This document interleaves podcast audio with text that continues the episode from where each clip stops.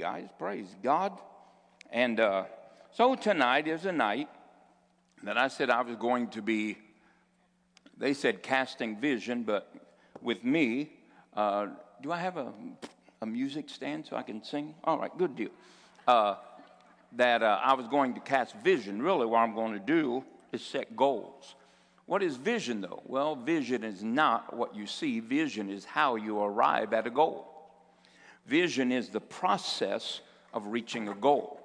So sometimes people throw out what they're going, what they see, but that gives us no indication of how we're going to get there. So vision is, in this case, is going to be a metamorphosis or an, evol- an evolution. In other words, it's going to start with the declaration of a goal, and we are going to set our hands to it, and there will be adjustments because nothing gets to the end without being adjusted. Nothing comes to a perfect end without being adjusted. So we are going to start these things and we're going to set our hands to them. It's kind of something new for me because I've really never been a big goal setter. I just take every day one at a time and figure if I make it to the end and I lay my head down and I commune with God and say, God, did I miss anything today? And if I haven't, then I know I start fresh tomorrow. And if I have, then I have grace to start tomorrow. So, and I'm so I'm not really worried about where I end up in life. I just know I'll end up in heaven. Hallelujah. So, the first thing, and if you can get your fingers ready, because we're going to be throwing these scriptures on the screens, of the first thing that we are going to do more emphatically than we have probably done in the past. When God first brought me here, He told me to do one thing. He never asked me to do anything else. He said, I want you to build me a church.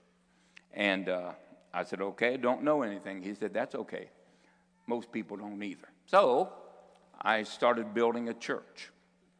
Uh, we didn't have a children's church, didn't have anything. Finally, there were just so many children, people said, Don't you think we could have a place for children? I said, Well, Mm, I don't know. Uh, you can do it if you want. So somebody started, Nikki did, I think, started the children's church in somebody's house across the street because I just didn't care.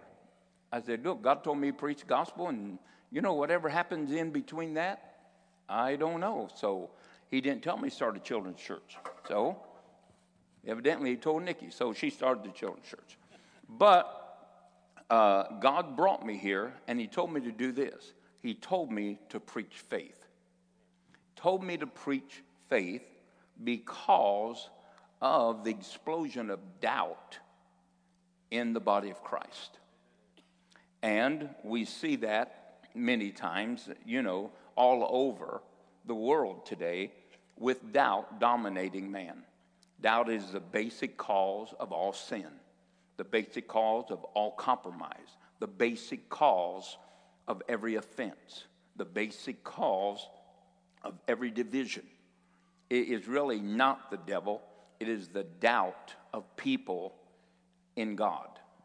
And so I'm going to remedy that I'm going to start preaching faith again very heavily. And, uh, you know, now that brings a lot of attacks on people, but they don't think I'm right in the head anyway. You know, so, uh, but I'm going to start preaching again because doubt, I believe, is going to be destroyed by the grace of God. Amen. Hebrews, the 11th chapter, verse 6, very common passage of scripture, says that without faith it's impossible to please God. It doesn't matter what you're doing, if it is not faith based, you are not pleasing God. For he that cometh to God must believe that he is, that he is, and that he is a rewarder of them that diligently seek him or acknowledge that he is and walk by his instruction. That's who God rewards. And I believe that the church can rise to the place that the world says these are Christians. Amen. Amen? And so I'm going to begin to preach faith. And hopefully, you're going to lay hold of it and see your lives transformed.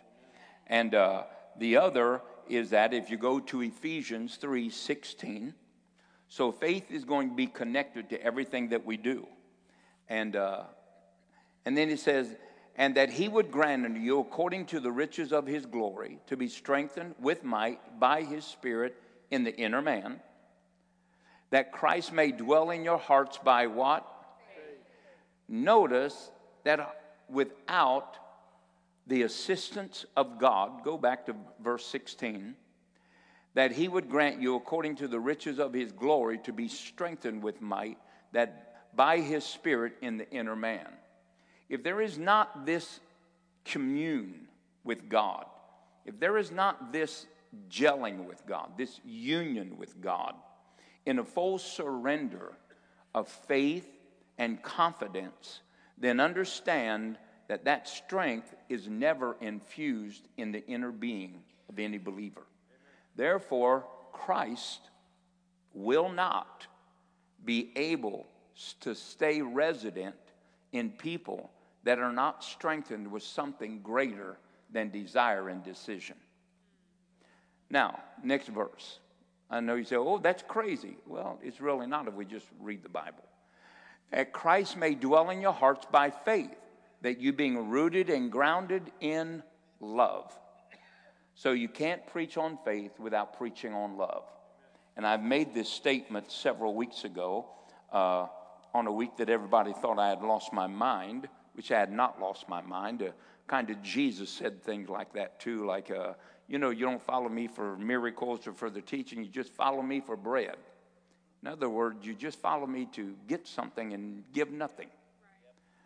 And, uh, but it says that we have to be rooted and grounded in love. So you have to preach love. And the reason that the body of Christ has not ascended to Christlikeness is because there is no progressive change going on from member to member because of a lack of love. You find that in Ephesians, the fourth chapter, that says we are to edify the body itself, is to be self promotive, self energetic, self perpetual in change into the likeness of Christ by every member. But because of a lack of love, there are these breaking of these channels between believers. It's not easy to love. We live in a loveless society. Now, we live in a very lustful, motivated society, but very few things are motivated by love. And if we are ever going to be what God wants us to be, and that Christ dwells in us, and we live rooted and grounded in faith, then we're going to have to love people. And so I cannot preach faith without preaching a conversion from who we are, self survivalists, to loving. And that means that all of us, love is a participation. If you don't participate, then you simply are not successful in your life with Christ. And, uh, you know, well, well, we get hurt by people. I know it. Quentin and I were talking about divorce the other day, and and uh, he said, What do you think about that, Papa? I said, Look, before you even talk to people, just write down, Do you want a divorce? If they say, Well, yeah, I'll say, Well, here, you can get it at $5.99 at the drugstore. I said, But if they don't want divorce, then God will help them. I said, But Quentin, you can't help people that opt out of the potential of God in their life. I said, And no matter how hurtful love is, a life without it is miserable. So you might be divorced 10 times and still fall in love, but what if I get hurt again? It's worth the hurt. A life without love is simply a life without an experience of what God created you to be. Now, so next verse, that you may be able to comprehend with all the saints. Now, how does that happen? Out of preaching faith, preaching love, then we begin to be able to comprehend with all the saints what is the height, the breadth, and the length, and the depth, and the height, and to know the love of Christ. Everything produced after, after its own kind. When you begin to love your brothers, then you begin to experience the love of Christ, which passes all knowledge, that you might be filled with all the what? If we are ever going to grow up. Now, I think that the reason that this is happening right now and that God is saying, Look, I want you to set things in motion is because every generation comes to a pivotal point that when the adversary is coming, see, the adversary, if he is going to destroy faith, we think he's just going to destroy it in us. That's never been his plan, never been his, his uh, profile. If he wants to destroy faith in God, he doesn't destroy the generation that has it. He reaches back and destroys the generation that is coming after them. You can see that when Pharaoh slew every child under the age of two, he was after the deliverer that would be the foundation of faith. When Jesus came, Herod did the very same thing. Why? Because he was after the foundation of faith. Jesus come to bring faith to mankind, to restore righteousness. So we have to understand that what the devil is doing now, he's done in generations and centuries past. He is after a generation. He is after our generation because if he captivates them, he will eradicate faith off of this earth. That's why Jesus said, When I come, will I find faith? He wasn't talking to, Hey, when I come, will you still be hanging on? When I come, will you have done what the Father of faith hath done for his children? That was the big challenge, and that is our challenge today. And 70 to 80% of children raised in Christian homes believe that Jesus Christ is an alternative and he is an option, but he is not the singular way. Now, that happens many ways because they see hypocrisy in the house, they see dissension in the house, they see division in the house, they hear division, they hear mumbling, complaining, and all this. So, if we're going to live in the arena of faith and love, then we, all of us, have got to be ready for transition in our life. And it's coming a time when we have to choose if you want to go back and live with the dead, you get to do that. Or we could press on and follow Jesus. Okay, so the first thing we're going to do is we are going to preach faith, and out of preaching faith, we're going to preach love. And as we start combining those two, we're going to see, as it were, an infusion of maturity maturity and transformation in our life. And uh, so it, it's going to be a, a great journey. Uh, go to Colossians 2 6 through 7, if you would. Uh, this again has so much. Remember that Paul said anything that is without faith is sin. Why? Because doubt replaces faith. And if doubt is greater than faith in your life, you're always going to be battling transgression. And as you have therefore received Christ Jesus the Lord, so walk ye in him, rooted and built in him, established in the what? Faith. As you have been what? Taught, abounding therein with thanksgiving.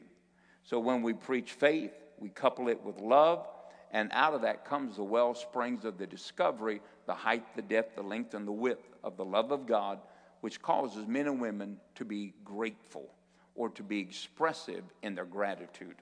All right, let's go to Romans 1 16 through 17, then we're going to get on to point two. Romans 1 16 and 17. And it says, For I am not ashamed of the gospel of Christ, for it is the power of God unto total salvation to everyone that believeth, to the Jew first and also to the Greek.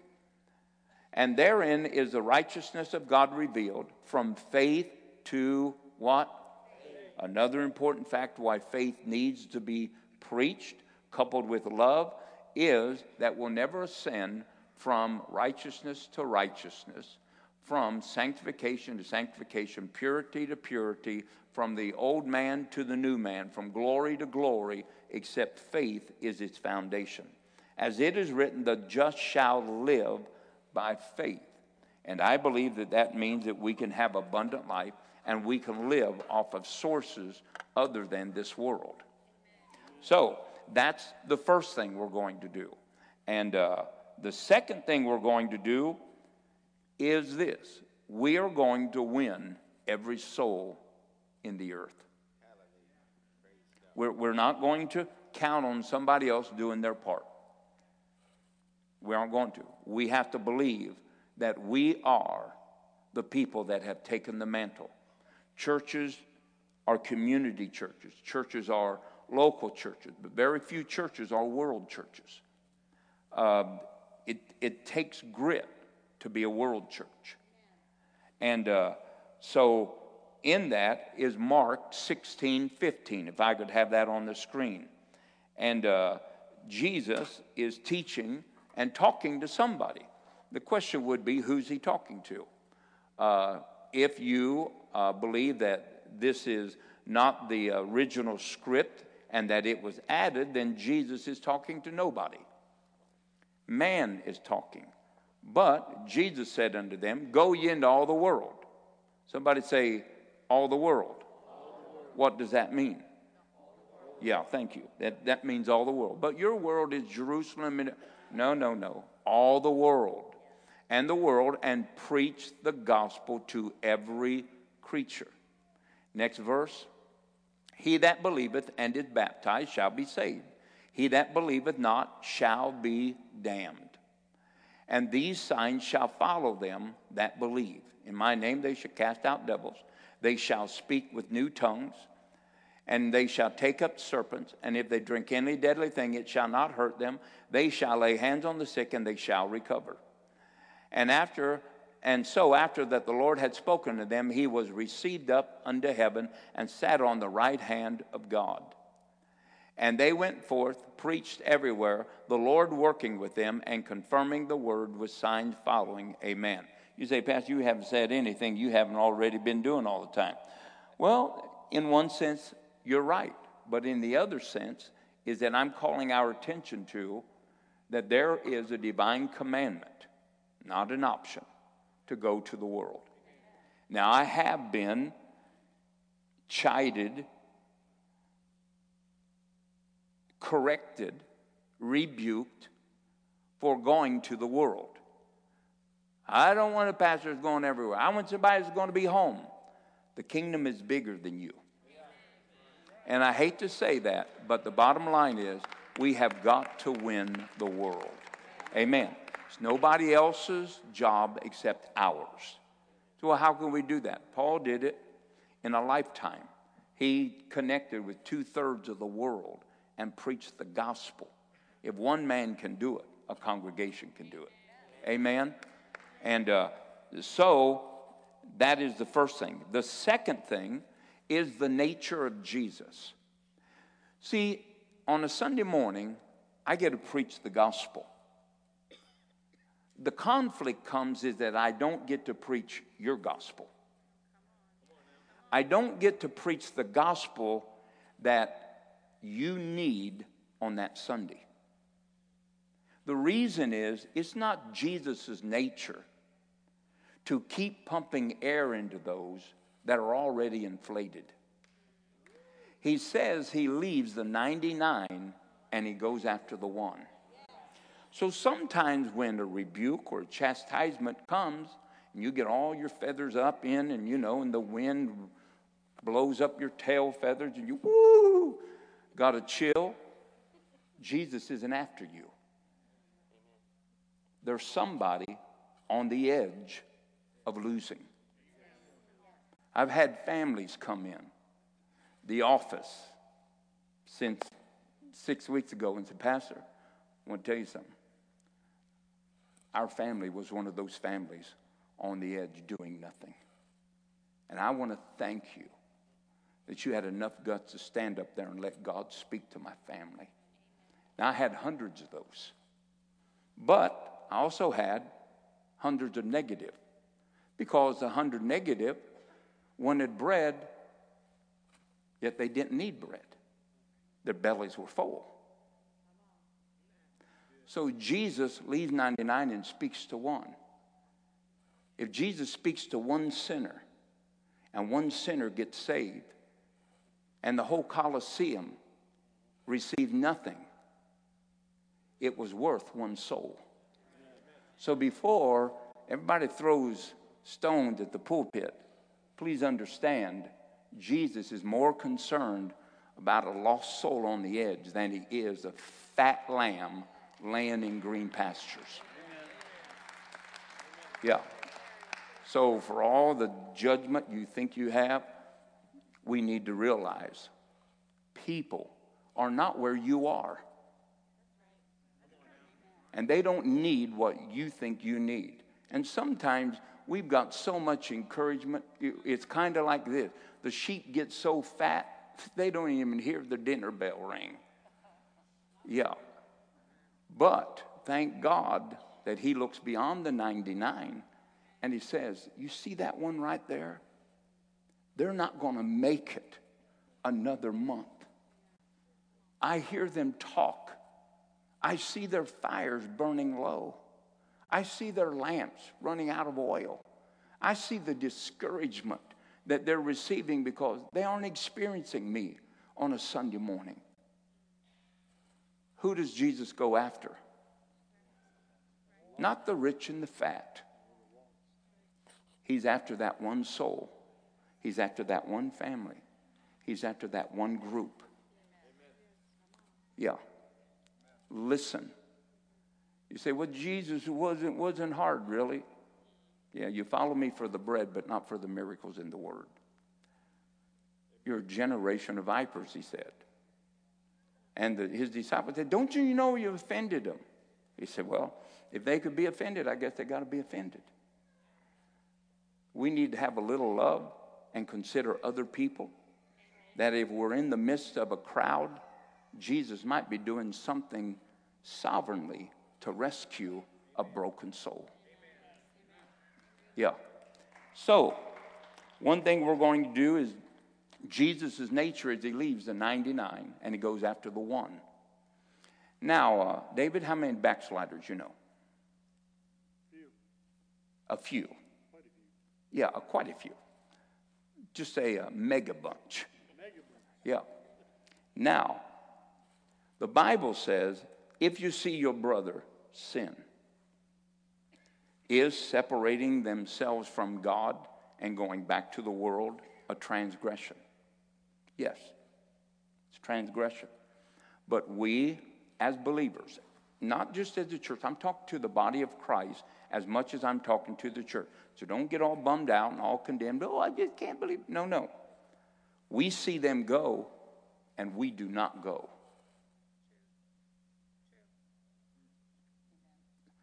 And so we, David, if you know them, it is your job to reach out to them and to restore that brother. Because considering that you yourself are a man, you could be estranged from God, even though you're not planning it, but you could end up in the same state that they're end up. Would you want somebody to come after you? Okay. And you would say, well, they're hurt. Well, then you know what we do?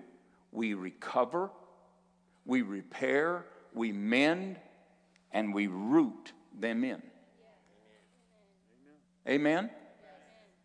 Absolutely. So it is our job to call sinners and backsliders to repentance.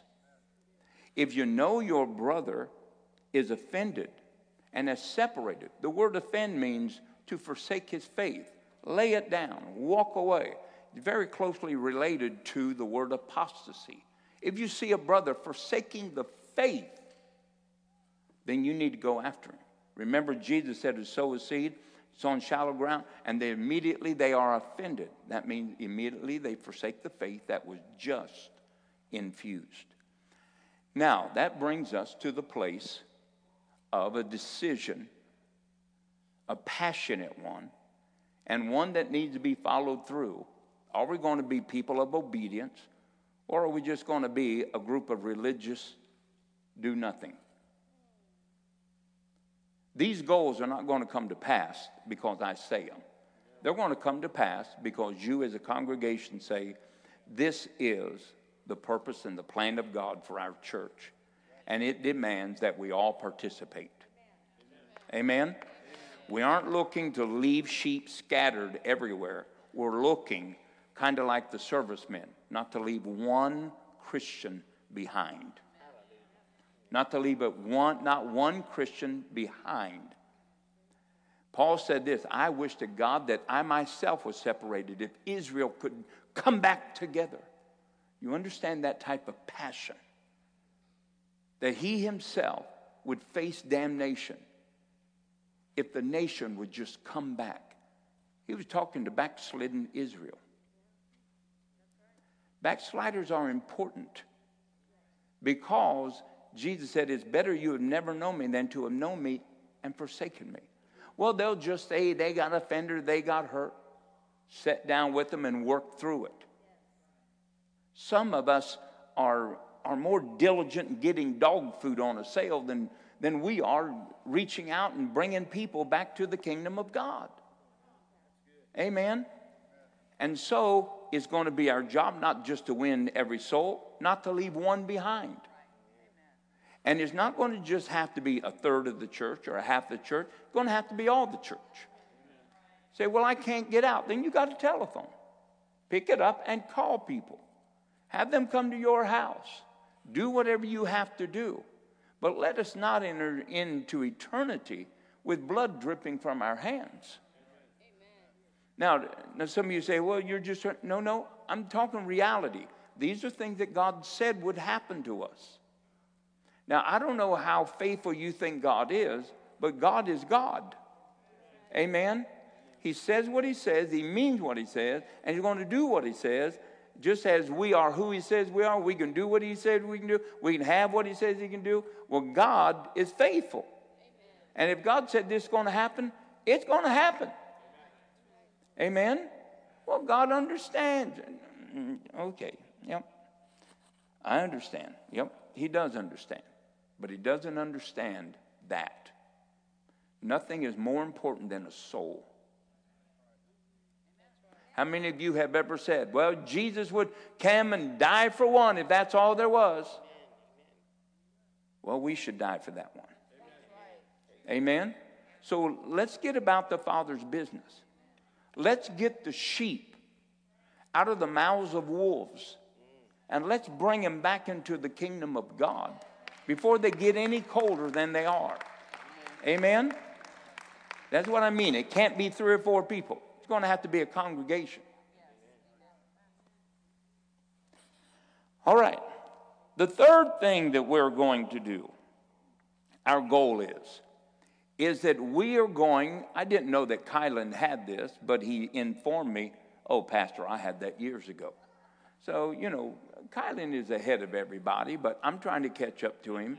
And uh, so I have been thinking and I've been rattling my brain. Some of you say, oh, but that ain't much of a rattle. It, it might not be, but I've been striving to lay hold of my mind because that God asked me about three months ago, you know what? You've been a great cross bearer. Are you ready to be a cross hanger? And I said, mm, no, no.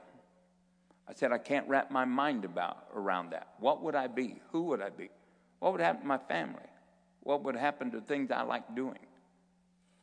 And so I am still in the process. You say, oh, I would just do it.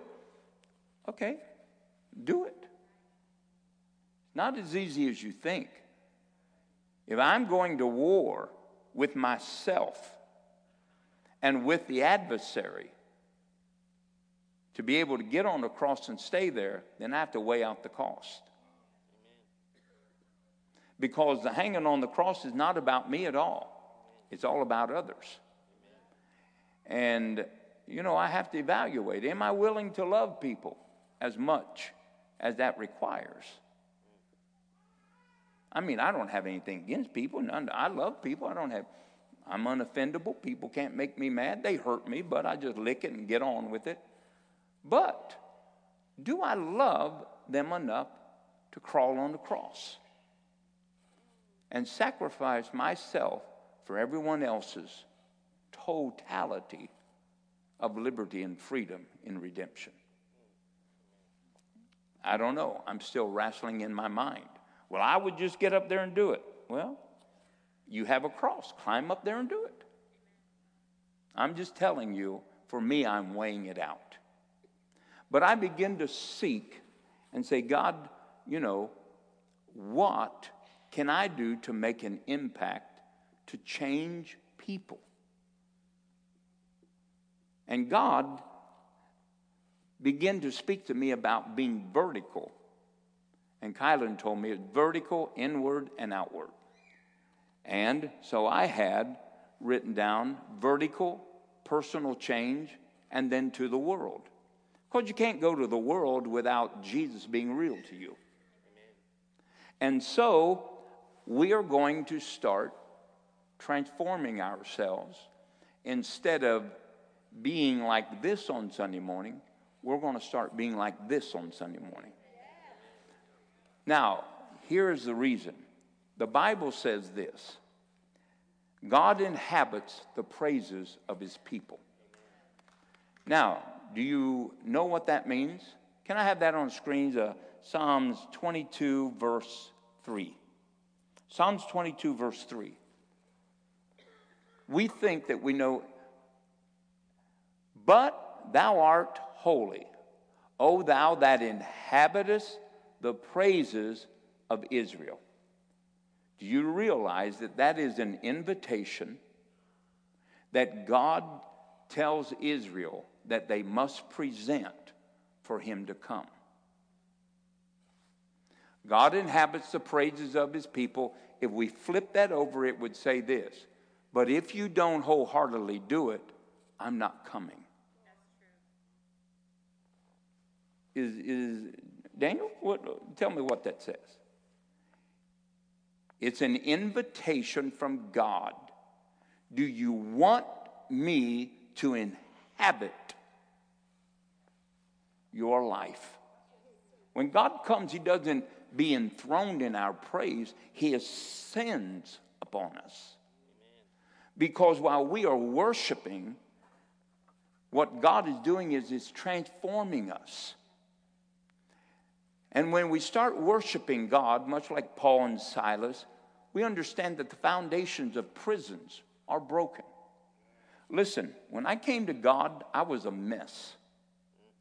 I've never, ever struggled to change things on my own. I have always counted on encounters with God to transform me. Why?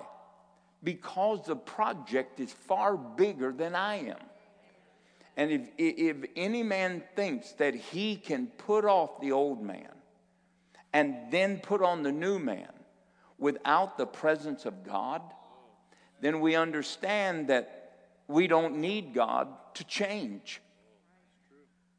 How is it from glory to glory, as it were, by the Spirit of the Lord? How would that happen?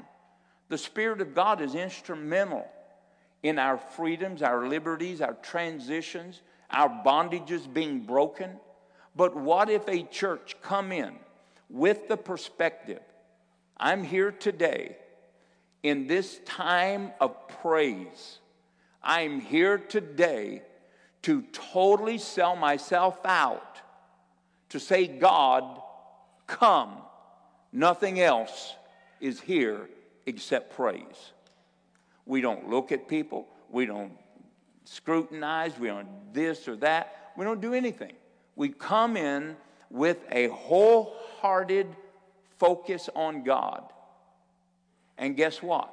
God will come. And 90% of our personal problems, our upheavals and struggles and all that, they're all going to go away. One moment, one touch with God of the hem of his garment can transform all of the issues of life. But God doesn't respond when people are half hearted. And I'm not trying to be mean, I'm just telling you facts. Jesus said, You got to love me more than you love your mom and dad. You're going to have to love me more than your brother and sister. You're going to have to love me more than life itself. You're just going to have to love me with all your heart, your mind, your body, your strength. But if you don't, I understand you made a choice. And so it means that we come in here as individuals, not dependent on somebody else. Individuals. This is my time to vertically connect with God. This is my time that I worship God. This is where God gets to speak to me. Remember, the Bible said that, you know, if you don't have a tongue for edifying the body, that you just speak to yourself and to God. Does God speak to you if you're speaking to Him? Yes. What are your praises saying? God, I believe in you. God, you are faithful. God, you are the God of impossibilities. You, God, you, God. And put our emphasis on God. That's a vertical church because when that happens, something happens on the inside of you. I never chose to be a pastor. I just told God when He told me I want you to pastor, I said, Well, you got the wrong guy because I hate that bunch. I said, That's the meanest, cruelest bunch of people I ever ran into. I'd only been saved about six months. And I just discovered all of the meanness of the church. But when God visited me and spoke to me, I want you to pastor my people. I want you to teach them. I said, I don't know anything. He said, I'm going to teach you. God touched my heart, and I started loving the unlovable. From that day forth, I became undefendable. I've never been offended. I've never been frustrated. I've never been discouraged. I've, I've wanted to say, God, I need to do other things. I'm not being successful as I think you want me to be. But I've never been put out. I've never been agitated. I, could, I, I just never have. Eric travels with me all the time. Ask Eric if I've ever said anything that, that oh, I just, I can't, them people, you're up there. No, absolutely not. I understand. We are human. And I understand that we're all under construction. I understand that you are fighting yourself, fighting your old man, and you're fighting the devil just like I am. But I've never been frustrated. Amen. Well, boy, I've heard you preach like you're frustrated. No, I've been after one lamb. That's what I've been after. So, we as a people are going to have to get focused when we come into a place of worship that we are vertical. Now, what that's going to entail is how many of you uh, have been with me for several years? Then you know that I have periodically stepped into a worship service and said, you know what? We're going to start all over because about what we're doing is about as lukewarm as you can get. And so we just start out back over even after we've been in it a uh, half an hour or so. Yeah, well, you know what? Happy days are here again. Yep, absolutely. We are going to be a focused people. And whether you think that's standing too long or not, what we're going to do is encourage you to just fall down and lay on the floor. If your legs get tired, just fall down. Keep your hands out and put your faith in the carpet. Sleep, deceive us, do whatever you want. Okay? Hallelujah. There you go. Leonard, I read those two sections of scripture I wanted you to read. First is Second Chronicles 5, verse 11 through 14. Give him a microphone there, Phyllis. I got one. Oh, he's got one. Okay. And it came to pass when the priests were come out of the holy place, for all the priests that were present were sanctified and did not and did not then wait by course. Also the Levites, which were the singers of them of Asaph, Heman, and Jeduthun, with their sons and their brethren, being arrayed in white linen, having cymbals, psalteries, and harps, stood at the east end of the altar. and with them a 120 priests sounding with trumpets. It came, it came even to pass as the trumpeters and the singers were as one to make one sound to be heard in praising and thanking the Lord. And when they lift up their voice with the trumpets, the cymbals, and instruments of music, and praise the Lord, saying, For he is good, and his mercy endures forever. That then the house was filled with the cloud, even the house of the Lord, so that the priests could not stand to minister by reason of the cloud, for the glory of the Lord had filled the house. Now, notice not one person, not 20 of them, came into a unity. In other words, there's a purpose. And the purpose is that that cloud comes, those men were never the same. Leonard second. Now, when Solomon had made an end of praying, the fire came down from heaven and consumed the burnt offering and the sacrifices, and the glory of the Lord filled the house. And the priest could not enter into the house of the Lord because the glory of the Lord had filled the Lord's house. And when all the children of Israel saw how fire came down and the glory of the Lord upon the house, they bowed themselves with their faces to the ground upon the pavement and worshiped and praised the Lord, saying, For he is good, for his mercy endures forever. Then the king and all the people offered sacrifices before the Lord. And King Solomon offered a sacrifice of 20 and 2,000 oxen, 120,000 sheep. So the king and all the people dedicated the house to God, house of God. And the priests waited on their off- offices, and the Levites with instruments of music of the Lord, which David the king had made to praise the Lord, because his mercy endures forever, when David praised by their ministry. And the priests sounded trumpets before them, and all Israel stood. Notice the dedication out of the presence. They stood. Wasn't one sitting, they were standing. Children stood. When they read the law, the Bible said that they stood. Every person in the camp of Israel that came out of Egypt stood. Children stood. Old people stood. Animals stood. Because of the reverence and the respect and the honor of God's presence. There is no replacing it. It's better than silver and gold. And it should be something that we are pursuing, not just lackadaisically living for. We have got to be touched by God. And it says that as they came in, that even the priests and the Levites could not stand. But notice out of that, that their that presence drew them to a place that they bowed before the Lord. Something very abnormal in the midst of people. What were they doing? They were being touched by God, transformed again. And then the priests and the Levites carried out their office. If we really want to see the things and the gifts and the talents, the purposes, and the callings of God manifest in our life, you are not going to get them out of a 12 week teaching on the gifts. And when I say the gifts, I don't mean the nine gifts of the Spirit, but the nine gifts that are found in Romans. You aren't going to get them out of 12 weeks.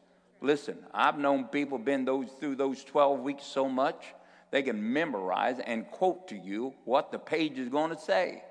But the problem is they've never been touched by God. But if you get touched by God, there's a passion born in you that you'll do whatever needs to be done. And you will strive to fulfill that passion. So we're going to do that. The fourth thing that I'm really going to start concentrating on are relationships. Relationships, yeah. Everybody has like five spheres of relationships. That means, like, uh, Daniel, you got friends at work? Sure, you do. I mean, you would call him, yeah, hey, I know him at work.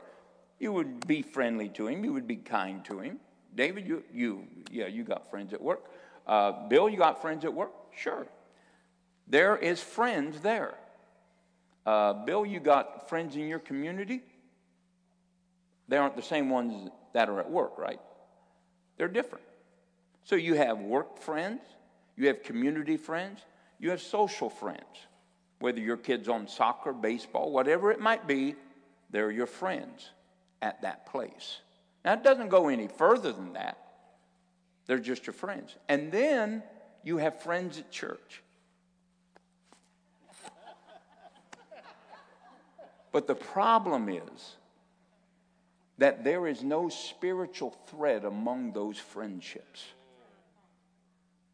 And that's why people in our church are no more valuable than the people you work with.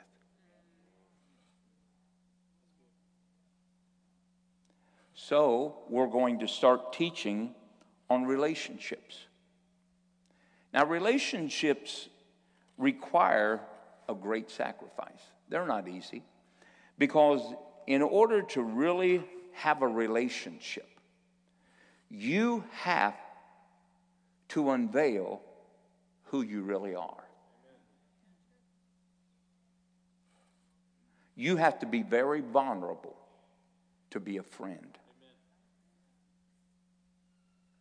See, this is why confess your faults one to another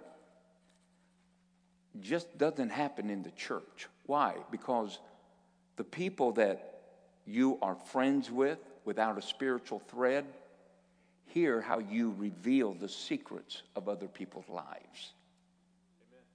how you talk about other people. How can they trust you when the people you're talking about have no right or foundation to trust you? You've already proven yourself untrustworthy. You can't keep a secret. And so you repeat a matter. Listen, that's an abomination. We're going to have to get a hold of our tongue and we're going to get a hold of our life. Amen? We're going to have to. Well, I just think this, you know what? You're not called to think. I think lots of things. But God just says, you don't think like that, son. But God, I'm telling you what my opinion, yeah, well, it don't mean much. Listen, God knows the intent and the thought of the word that you speak before it ever comes out of your mouth. And we have no right to speak things that grieve the Holy Ghost. Now, all of this is rounding us off to the point that we're going to have to rise to a new level of surrender and obedience. God's going to have to become more important to us than we are to ourselves. Hmm? Now, out of these relationships, I mean, we're going to have to be vulnerable. Relationships can be very hurtful because in all relationships, there can be betrayal. Ask Jesus. He said, I call you my friends. Therefore, I'm revealing these secrets to you. You know, we can never ever walk in any more depth than we are friends with other people. And the body of Christ has taken on the nature of the world. We're all shallow friends. All shallow friends. Counseled another pastor today. Man, Pastor, I'm, I just, you know, I'm at the end of my ropes and, you know, da da da da, and all this kind of stuff, and already been in pornography, been da da da da da. But he needed a friend. And when he come, I've been friends with him for years. I've helped finance him in other countries. I helped finance things he was doing. And I always tell him, look, whatever you need, call me at any time. Please listen. Don't walk alone. I'll help you. And so when he's going through this, he comes today and unveils this on the verge of just giving up. But he left, and even though he unveiled all that stuff, I still don't see him any different than he was before he come in that office. Why? Because in order to see his weaknesses, I'd have to really look at my own. And I'm sure that mine are far worse than his. Oh, you're doing something worse than uh, pornography? Stop. No. But pornography is not as bad as disunity. Pornography is not any worse than criticizing your brother. letting anger and, and uh, confusion come out of your mouth. It's not any worse than giving your members over to the devil. It's not any worse than you not loving your brother. I'd much rather work with a guy that was hooked on uh, in prison and addicted to pornography than I would somebody that was loveless towards his brother. That guy's in the grips of death. And so, these things, these relationships are going to move into marriages. Marriages. Divorces don't happen because people love each other, they happen because people refuse to love each other. Refuse to love each other.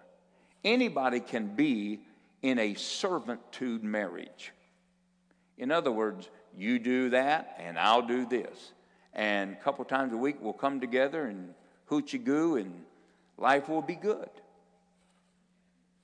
That's not marriage. Get a house cleaner. I probably shouldn't say get a prostitute, but I'm, I'm trying to make a point. So, but I'm not going to make that point. I'm not going to say that. But if you treat your wife like one, a housekeeper and a prostitute, you ain't got a marriage. And I tell Phyllis, if all you're going to use me for is that stuff, honey, I just feel unwanted. I, have had to, you know. So, but, no, I, I can't blame her. I mean, I look at that in the mirror too. I say, whoa, what a magnificent species that is. And no wonder God only made one. All right, now, and then in these relationships, we really have to have a spiritual thread in these. And that means that we are going to join our faith together. Who do you think was at the prayer meeting that prayed for Peter and the prison doors were opened by the angel? Do you think it was a group that said, hey, we're going to be praying for Peter tonight? Why, don't you come on over? It was a spiritual thread involved in the friendships that they had. And so, if that spiritual thread is put through there, then that spiritual thread will be a governor and a guideline that will bind us together. And this is going to be organic. I'm not setting up any of these programs. This is all going to be organic. In other words, it's going to be born out of your heart. It's going to be born out of the change that God does. Program is not what we need. We need a touch from God. I'm not saying that we aren't in relationship with God, so don't, don't give me all that stuff. Please, just don't. Facebook is stupid enough. Don't put that on it. And, uh, but we need to have spiritual threads. Amen. I meet with men every morning about 5:30. Sometimes I'm late. Sometimes they just say, you know, forget it. I stayed up too late. I've been up. I just went to bed at four o'clock. Whatever it is. But most of the time, I'm there. I pray with them, talk to them, study with them. Then I pray with them again. And so I have friends that when I'm going through something or we see something, that we can say, hey, you know what? We need to pray for so and so today. Uh, somebody may say, you know what? Why, don't we just fast today for them? That's friends with a spiritual horde. It's not just two friends, but now it's the Spirit of God in the midst of that, interweaving itself with our lives. And it can't be easily broken. But if we organically let God touch us and have friends, and we join ourselves, not cliquishly, but join ourselves together and we start watching for the brother. And that when we see one fighting, a family struggling, individuals wrestling with things, that we do what the church did for Paul in Philippians 1:19. I know that this shall turn unto my salvation because of your prayers and the supply of the Holy Ghost. Many people in the kingdom of God are bound because there has not been another that has raised the ante from 1,000 to 10,000. Yeah. And Paul said, Every time I think about your love for God, I'm motivated to pray. Motivated to pray for you. And this is what I pray. Paul was passionate. He said, I prayed till Christ come into you. Now I'm praying until Christ be formed in you. He was on a lifelong prayer journey for the well being of people. And when we can look people and walk by or hear something and walk by, there's something wrong with the core of our faith. There's something wrong with our connection to the family of faith. There's something wrong. I'm not criticizing you again. I'm not. What I'm telling you is we need to move out of where we're at because there is a day and an hour that is coming that we are going to have to stand together and a remnant is going to be saved. Not the garment, a remnant. And I don't want to leave anybody behind. I'm not going to leave anybody. I'm going to pray as much as I possibly can. I'm going to get involved as much as I possibly can. So, in this relationship, we're going to be talking about marriage. We're going to talk about friendships. And then we're going to be talking about parenting. Because, again, if we don't parent our children, the confidence that God had in one man, Abraham will teach his children. What was he going to teach them? Not tie their shoes, not play video game, not to ride a bike. He's going to teach them in the ways of faith. And if our generation is stolen by the Pharaohs and the Herods of our time, we turn them over into the hands of a government without a home influence, then you know what? We're never going to have anybody be delivered that God can use for a next generation. Not going to happen. And so we need to learn how to parent. You say, man, I don't want to hear some of your stories. You beat, beat. No, no, no. I, I didn't. Look, I didn't say beat. God said that. Well, I just don't agree with God, said Dr. Spock or Spook or what's that guy kid's name? The yeah. If God is here and Dr. Seuss is here, who would you trust your children to?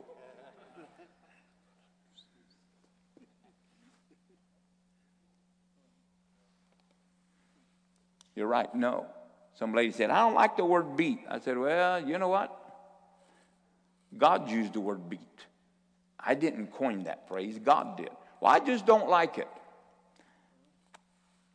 Send him an email. I'm sure you'll get an answer. You, you know, you see, God doesn't care about being politically correct with you. God is interested in this. Listen, listen to what I'm saying. You have got to grasp the spirit that is behind what God is saying instead of trying to make it black and white. Paul said that the letter killeth, but it's the spirit that maketh alive. You know, David was raised under the law, but he wrote 150 Psalms. He's seen the Spirit of God in the law. And we need to start reading the Bible the way that it should be read with the spirit, the nature, the character, and the compassion of God. God uses great, strong words like beat because of the intensity of the battle that you're going to fight against the flesh to bring that young child to a place that they serve God. He doesn't get joy you beating your child, but he also wants them to understand authority and that there are repercussions for every action. Those are the four things that we're going to start capitalizing on and pushing. Hopefully, it's going to grow organically because I'm not going to push it. And I'm not going to do anything that I know that God wants to do in our life. It doesn't have to have a program, it doesn't have to have a roadmap. It has the Spirit of God. And if we will allow God to nurture us and bring us together, then you know what? We can see God in a great way. You know, I do, I've been honored uh, and humbled by God to be allowed to do crusades. Now, I don't do them by a pattern. I don't do this, this, this, this. I do those things because of an influence of the Holy Ghost upon my life. If I could put it in a textbook, I'd give it to every Christian. But the bottom line is the textbook would just lead you to a great time of surrender, death, change, and resurrection power. But you can't get the last without doing the first. So we give people just instruction books, they don't mean anything because you have to grasp the spirit of the anointing, grasp the spirit of the nine gifts, grasp the spirit of God to reach the world. And if you don't have that, then it'll do nothing for you. If you think I'm smart enough and nice enough to be invited before Parliament and be invited to what we're doing in Uganda and around the world, most of the time when they want to have breakfast or lunch with me, I tell Eric, I don't want to do that, Eric. Well, they wanted to, Pastor. I said, Well, you know, I'm going to the room and have room service. I am the least. I, I, yeah, thank you. Least social guy. I'm not interested in their titles. I'm not interested in any of that. Take me to the crusade ground so God can do what His Spirit wants to do. And if I never have lunch with you, that's great. I meet most guys in the church when I'm getting ready to say, hey, man, how you doing? Great. I, I'm not there for accolades. I'm not there for somebody to know me. I'm going to leave that country. And only Jesus is going to be left. And he's going to be known among the people. And if all they do is say, yeah, that wild guy from Ohio, that'll be enough. And even if they don't say that, it's enough. I want Jesus to be known. Let's catch the spirit of what God wants us to do. Let's catch the spirit that when we come together, we give God praise, we grant unto him the invitation come. Come. And God will come. When God comes, we'll be changed. When God comes, we'll be transformed into Christ likeness. And it'll just be a way of life, not a formula. Amen. It's not a formula. It, it is a transformation. I can't tell you how I got here. I don't know. I, all I know is I kept putting one foot in front of the other. Well, you're a great church builder. You are you kidding me? Sit down, talk to me 20 minutes. I'm stupid. Well, Phyllis, you said that the other day. You know, no, no. Here's what she said. Honey, don't try to fix that. I told her, I said, Phyllis, I get so tired of you telling me that I can't do anything. Well, it's the truth. You turn a screw, it costs us a hundred dollars to have it fixed. That's okay. So when I say, "Oh, I fixed that," honey, should never mind. I'm calling Chris. You know, Chris came out my house to undo the I got a little clog. Phyllis kept telling me, but quit putting that salad and stuff, quit putting that stuff down the dishwasher. I mean, uh, the garbage disposal. I just kept doing it, kept doing it. I'm figuring that's what a garbage disposal is for. Now we have a garbage disposal that never garbage disposes. We're not allowed to put anything under it through it but water. We could have saved 150 bucks. But 300 no, no, I'm talking about the let me tell my story. And so it gets clogged up. So here I bring Chris, the master craftsman, the jack of all trades. He comes out, works on it half a day. Pastor, man, I got to get bigger machines than I got. And I thought, you're kidding me, man. I, I think I could have done that myself. So then he comes back, rent all. I mean, man, the, the you, Lord Jesus, bigger than the front door. Got to saw the window out to get it in. He's going to, he cleans it. Ah, oh, Pastor, I can't get like this. Got to go down and cut into the pipes. Oh, Jesus, I'm thinking, can you get this done before Phyllis gets home? She only got a week, man. I'm thinking Chris is going to have to rebuild the whole house when he gets done. Well, he had to go through a pipe, had to cut through a pipe, go down, and finally he says, I just found this stuff just stacked up and packed in that pipe. So for years, when Phil's been telling me, quit doing it, it's going to clog it up, it'd been clogging up. Her prophecy came to pass. So 300 and whatever dollars later, Chris leaves the house.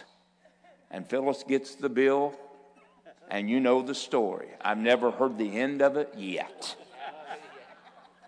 Now, listen, we're going to let God do this, and God is going to help us. I don't know about you, I don't want to be the same. I don't want to be common, I don't want to be ordinary. I don't want to be a building. I don't want to be a sign. I don't want to just be a symbolism of the cross. I want to have the one that hung on the cross living through me. And I want more than I've ever had because I will need it. I'm not under any way, shape, or form thinking that I'm strong enough to endure to the end without God. I'm not. And I need God to help me finish the race, to keep the course, so that I can receive the crown of life. So that's what we're going to do. It may not seem different to you, but it's majorly different for me. I'm actually having to talk to my staff to help me, to take instruction where they're strong, or like Kylan, the know it all. I already did that. This is just repeat for me. I thought, but he's been there, done that, fourth part of the Trinity. And uh, so when Jesus shows up on Sunday morning, he says, Hey, Kylan, is it okay if I do this? Yeah, go ahead. Yeah, I think that's in line with what I wanted. So, and you know, I'm just kidding. But it does mean that I have to rely on their strengths because I have lots of weaknesses. So, that's what we're going to be doing, and you're going to be seeing these things incorporated. They're going to be organically happening. We're not having programs. You don't need a program. I don't want a program. I hate programs. So, we're going to let God be God and transform us into a unit that we're going to push forward. Amen? Praise God. Father, in the name of Jesus, I ask you to bless these people, God. And Father, I just thank you for all that you've done, what you're doing God, you could have just moved on without taking us with you. God, you could have just moved on without changing us. You could have just moved on without stirring us. You could have just moved on and we wouldn't even known it. It would have been church as usual. But God, for some reason, you said, No, I believe in these people just like you did Abraham. And I know these people, they will do what I'm asking them to do. God, I thank you for people of a willing heart, a readiness, God, of mind, and God, just a tenacity, God, to join ourselves with what you need for us to do for our families, friends, for our faith, and God, for the lost. Now, God, just be glorified in us, greater than you've ever been. In Jesus' name.